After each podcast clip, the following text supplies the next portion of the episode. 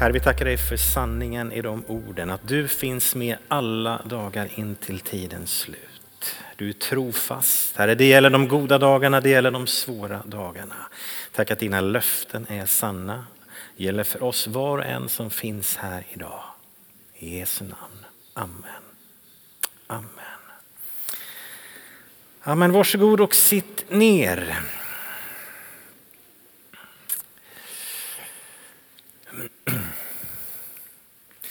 Netflix, Viaplay, HBO, Discovery Plus, Disney Plus, Apple TV Plus. Jag vet inte, har jag missat någon tjänst? Seymour, ja. Vi kan lägga in TV4 Play, vi kan lägga in SVT Play. Det finns ju ett antal tjänster som visar serier. Hur många här inne gillar att titta på serier? Bekännelse här, handuppräckning. Ja, och ni andra, vi tycker om er ändå. Eh, hemma hos oss tittar vi gärna på serier, vi har alltid en igång. Och det är alltid lite det här, vilken sort ska det vara? Vi har lite olika smak, jag och min fru, men vi brukar hitta något mellanting där eh, oftast. Och eh, en del serier har ju väldigt mycket snabba förändringar, så det händer grejer hela tiden. Andra serier, de kan vara lite långsammare, men de kan vara ganska bra ändå, liksom någon slags långsam progression i en serie. Och sen är det ju många som är oerhört duktiga på att bygga upp spänningen. Det kan ju vara, en del serier är nästan lite jobbiga. Vi har följt någon som, alltså när det är spännande i liksom 47 minuter, man känner bara så här, man går på inluft hela tiden och ögonen blir större och sen när det ska hända något så bara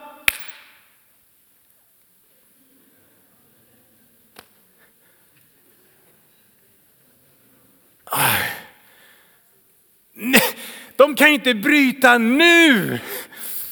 Och sen som tur är så kan man ju slå igång nästa avsnitt direkt. Det är inte som förr i tiden man fick vänta en vecka. Eh, andra serier, de kan ju landa en story ganska tydligt. Liksom att, aha, det var hon. Eller det var han. Ja, det blev sådär. Men ganska många av de här tjänsterna har ju att då, liksom i slutet så kommer det upp en så här i nästa avsnitt. Och så får man några glimtar därifrån och då blir det bara så här. Va? Var det inte hon? Var det inte? Men var inte han död? Eller någonting sånt här. Lite sådana där, bara nu? Nej. Och så vet man fortfarande ingenting. Och idag tänkte jag tala om ditt liv som en Netflix-serie. Ah, vore inte det drömmen om någon gjorde en serie om ditt liv? Jag vet inte, skulle det bli ett långsamt drama eller en actionfylld komedi kanske för några? Eh, ja, men den här grejen att det finns ett till avsnitt. Där du är idag behöver inte vara slutet, utan det finns ett till avsnitt. I synnerhet om du låter Gud vara regissör i ditt liv. Så finns det alltid ett avsnitt till. Vi ska kika på tre personer i Bibeln som eh, visar det här så tydligt. Vi börjar med han som kallas för Saul eller Saulus eller Paulus. Kärt barn har många namn. När vi möter honom första gången, när han introduceras i Nya Testamentet, då är det en rätt obehaglig människa. Han är arg, han är hård, han är ganska grym. När eh, en av lärjungarna till Jesus, Stefanos, han har predikat ute på gatorna och det gillade inte eh, de som hade makten så de drar in honom inför Stora rådet. Och Stefanos bara, kanon, jag får predika för eliten. Så han börjar predika där också. Och de gillar inte det där heller. Så att det blir som en lynchmobb. Så de drar ut honom och ska stena honom. Och då står det så här i Apostlagärningarna 7. De släpade ut Stefanos ur staden och stenade honom. Och vittnena la sina mantlar vid fötterna på en ung man som hette Saulus. Så stenade de Stefanos och Saulus hade samtyckt till att han dödades. Man kan nästan se framför sig om den här Saulus dyker upp och han är, liksom, de lägger ut mantlarna framför honom. Han är lite viktig Petter. Han står där och tittar på när stenarna viner över Stefanos och han dör. Och Saul, mm, bra så. Han fortsätter och beskrivs i kapitel 8 där det står att Saulus försökte utplåna församlingen. Han gick in i hus efter hus och släpade ut både män och kvinnor och satte dem i fängelse. Det är inte så att han är lite så här, han skrev inte en insändare och tyckte så här, det här är inte så bra. Utan han försöker utplåna församlingen. Det är den nivån som han är på. Och kapitel 9. Saulus som fortfarande andas hot och mordlust mot Herrens lärjungar. Det är sån ilska, det är sånt hat mot dessa människor som talar om Jesus. Hot och mordlust försöka utplåna församlingen. Men sen i kapitel 9 som vi slutar i här, där sker någonting. Han är på väg till Damaskus för att utplåna församlingen och där dyker Jesus upp i hans liv. Vi ska inte läsa om själva händelsen, men det är ett, ett kraftfullt möte med Jesus. Och Saulus liv ställs på ända fullständigt. Det han trodde var sant, det han brann för, det han levde för just då. Det är bara 180 grader total förvandling i hans liv. Förföljaren blev företrädaren. Förföljaren blev författaren till stora delar av Nya testamentet. Han som var dess största motståndare blev deras största förespråkare. Några år senare så skriver han ett brev till sin vän Timoteus där han liksom refererar till den här förvandlingen. Från första Timoteus 1. Jag tackar honom som gett mig kraft Kristus Jesus vår Herre, för att han ansåg mig värd förtroende och tog mig i sin tjänst. Jag som förr var en hädare, förföljare, våldsman. Men jag mötte barmhärtighet. Därför att jag i min otro inte visste vad jag gjorde. Vår Herres nåd överflödade med tro och kärlek i Kristus Jesus. Det är ett ord att lita på och värt att tas emot av alla. Att Kristus Jesus kom till världen för att frälsa syndare och bland dem är jag den störste. Paulus han glömde aldrig sitt förflutna. Det är flertal gånger genom hans brev i Nya Testamentet som vi ser att han lyfter upp det som har varit. Det är som att han blickar bakåt i sitt liv. Men det förflutna har inte makten över honom. Utan det förflutna blir istället en påminnelse om Guds godhet, Guds storhet och Guds nåd. För det är som att han blickar bakåt och säger, jag som förut var. Men vet ni vad? Jag mötte barmhärtighet. Guds kärlek, nåden överflödade och därför står jag här idag, säger han. Jag som förut var, men nu är jag någonting annat. To be continued. Det finns ett till avsnitt i ditt liv. Förföljaren blev företrädaren, hädaren blev predikant. Jag som förut var, men nu är jag. Genom Guds barmhärtighet, genom Guds godhet, genom Guds nåd. Det är inte så att han säger att ja, mitt liv såg ut så där, men sen tog jag mig i kragen och skärpte till mig och gick en kurs och så har jag jobbat hårt och sen kom en förvandling. Nej, genom Guds barmhärtighet, genom Guds nåd har det här skett. Och sen när han hade blivit liksom förvandlad av Jesus, visst är det så att han sträcker sig mot det Gud har.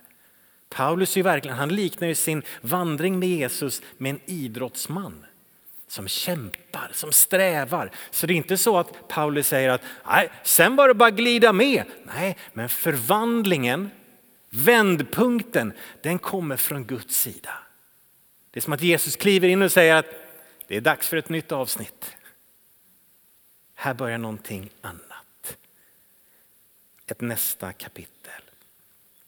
Och för Paulus var det så här att efter den här händelsen, han, han går i bärsärkagång mot kyrkan. Alltså om vi tänker de här texterna, han släpar dem ut ur sina hem. Någonstans så får man ju liksom tänka krigszoner. Nej, det är, liksom, det är bara det är fullständig anarki. Man släpar människor ur husen. Det är Paulus. Och så kommer förvandlingen. Och när han börjar då närma sig lärjungarna så är de lite rädda. Men är inte det han som? Jo, det är han som. Och även människor på gatan när de hör honom. Men är inte det han som förföljde kyrkan och nu står han och predikar? Jo, precis. Här pratar vi ett nytt avsnitt, lite oväntad vändning. Om någon hade kunnat se avsnitt, liksom, kapitel 9 i Paulus liv, om det var, visst var det kapitel 9, det var det, Apostlagärningarna 9. Paulus går bärsärkagång, man sitter där bara oj, oj, oj. Och så bryter vi där. I nästa avsnitt, då står han på en pall på torget utanför templet i Jerusalem och predikar Jesus. Där skulle man tänka, men, va? men är inte det han som, jo det var han som. Ett nytt avsnitt To be continued, det finns någonting mer. En annan person, på en kort blick på en ökänd, girig fuskare. Som jobbade för vad heter det? ockupationsmakten. Heter det. Sackeus, tullindrivaren. Som skodde sig på folket. Ökänd, den där Sackeus. Men vet du vad? Då finns det en som heter Jesus som är regissör. Och han säger så här, det är dags för ett nytt avsnitt. Han kliver in, möter upp Sackeus och behandlar honom som en människa.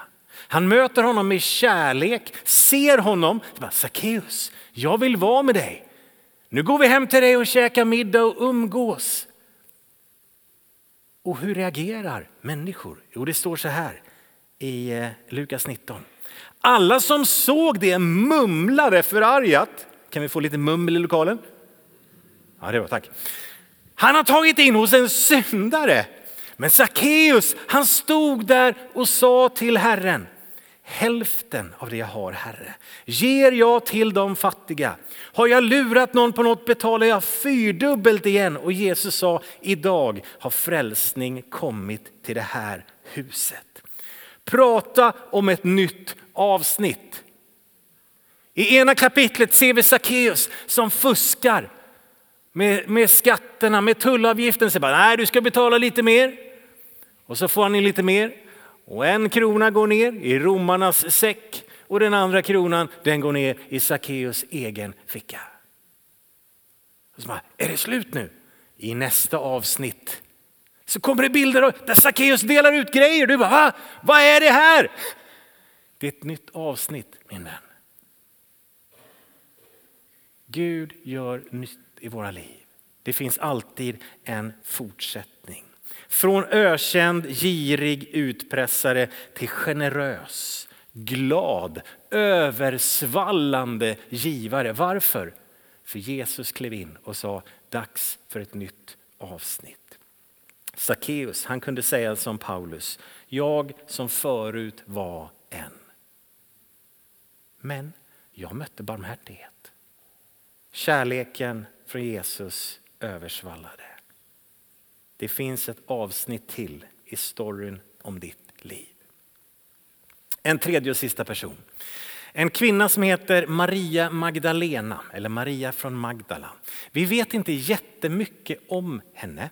Men det vi vet är att hon var en av dem som verkligen följde med Jesus under hans tjänst, stöttade honom ekonomiskt och fanns liksom väldigt, väldigt nära och var med hela vägen. Men det står en liten rad om henne i samband med Jesu uppståndelse så man förstår att här har det hänt någonting. I Markus 16 läser vi.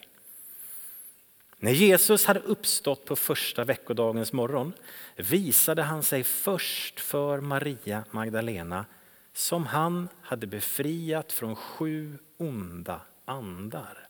Hon gick och berättade för dem som varit med honom och som nu sörjde och grät.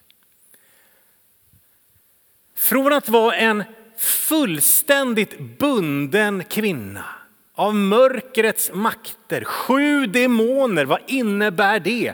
Ja, tänk dig det mörkaste av det mörka. Från bunden av mörker till att bli vad då? En glädjens budbärarinna. Hon tröstar, hon kommer med glädjebud till människor. Hon är en av de kan vi säga, kan vi säga viktigaste, eller ah, en av de viktiga lärjungarna. Hon är en av de få som står kvar vid korset när Jesus blir korsfäst. Där står Maria Magdalena som hade blivit fri från sju demoner, sju onda andar. Från besatt till nyckelvittne. Från att leva i mörker och bundenhet till frihet och förkunna glädje för andra människor. Vet Maria, hon kunde säga, jag som förut var en, men genom Guds nåd, genom hans barmhärtighet så är jag nu någonting helt annat. Berättelsen om ditt liv är inte slut min vän. Det finns ett avsnitt till. Och jag tänker om, om jag känner mig som en Paulus, hård, dömande, ilsk. Så kan jag bli en kärlekens och nådens förespråkare. Om jag känner mig som en Sackeus, jag vet att jag är ganska girig och snål och håller hårt i. Tycker minsann att jag har rätt till och andra ska inte här så finns det ett avsnitt till där jag kan få bli en generös, en glad givare och dela med mig av det som jag har fått. Om jag känner att jag lever i mörker, jag känner mig bunden och ofri så kan jag få bli en glädjens budbärare i frihet och tacksamhet och glädje. Eller du kanske bara tänker så här, men jag är ganska rädd, orolig. Man ska bara dra mig undan. Vet du, det finns ett möte med Jesus som kan ge ett nytt avsnitt där du blir frimodig. Trygg i vem du är i honom. Om du hela tiden brottas med tvivel och otro och känner att ah, men det, ah, det lyfter aldrig, jag känner ah, jag vet inte om Gud finns, om han älskar mig, om det finns, om det kan vara, om, om så kan en trons ande få fylla dig istället. Du kan få bli stark i tron och få vara med och leda andra människor. Det finns ett avsnitt till. Det behöver inte se ut som det gör idag min vän. Varför? För det finns en Gud i himmelen som älskar dig. Det handlar om hopp. Det finns alltid hopp för att det finns en Gud. Jag som förut var en, men genom Guds nåd. Vi tar tillbaka till sista bibelordet där. Precis. Jag som förr var en hädare, förföljare, våldsman, men jag mötte barmhärtighet. Vår Herres nåd överflödade med tro och kärlek. Det är ett ord att lita på och värt att tas emot av alla. Tron på Jesus är ju mer än en intellektuell hållning om hur saker och ting förhåller sig. Tron på Jesus är mycket mer än någon slags etik att försöka leva, någon norm att följa. Tron på Jesus är så mycket mer än bara en trygghet in i framtiden och det himmelska, även om det är sant och viktigt. Tron på Jesus är, har alltid varit kraft till förvandling.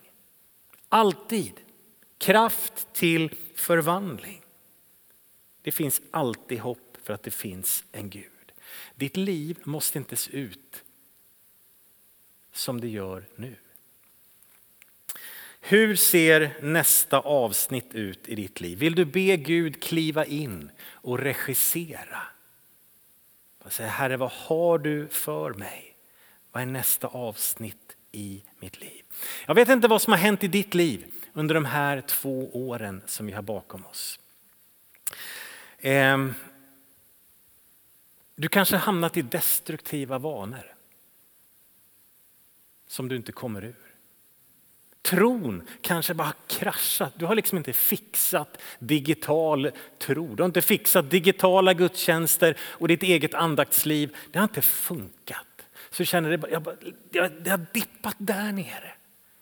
Det kanske är relationer som du har haft svårt att hålla i och du känner att jag håller mig för mig själv, jag orkar inte med människor. Vad vet jag vad som har hänt i ditt liv?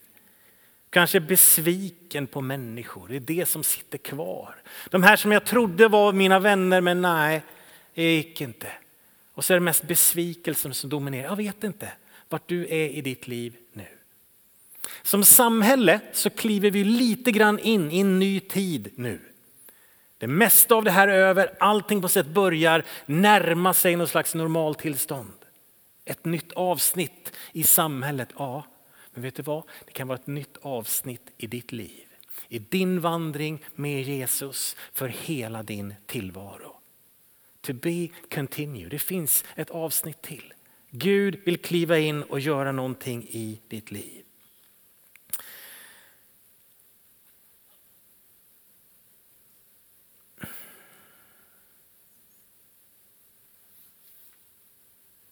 Jag vet inte om det är så att du vill ha ett nytt avsnitt eller behöver eller bara längtar. Gud, gör någonting nytt i mitt liv. Försök att se den bilden av någon slags avsnitt. Att det, här, det kan vara ett avstamp idag. Nu börjar eftertexterna rulla i ditt liv. Och så kommer det upp i nästa avsnitt. Vad ser du i de bilderna? Vad vill du se i de bilderna för ditt liv? Vad längtar du efter? Inte vad du tänker säga, ja, men det såg ut så här i det tidigare avsnittet, det fortsätter nog bara så här. Ja. Nej, nu rullar eftertexterna och så kommer det upp i nästa avsnitt. Vad ser du min vän? Vad längtar du efter? Vad tror du att Gud kan göra? Om Paulus är en förföljare, hädare, våldsman som andas hot och mordlust. Om Sackeus som är den girigaste av oss alla här inne och lite till. En tjuv. Och Maria Magdalena som var bunden av sju demoner. Om alla de tre kan säga det kom ett nytt avsnitt i mitt liv. Jag som förut var, men genom Guds barmhärtighet Vet du, det borde ju fylla dig med lite tro min vän. För riktigt så illa är det inte i ditt liv kanske. Eller hur? Vad ser du i nästa avsnitt? Vad är det för bilder som du vill se? Det här längtar jag efter i nästa avsnitt av mitt liv. Guds barmhärtighet, Guds kärlek och Guds kraft kan göra den förvandlingen i ditt liv. Det är ett ord att lita på, som Paulus säger, och värt att ta till sig till alla människor.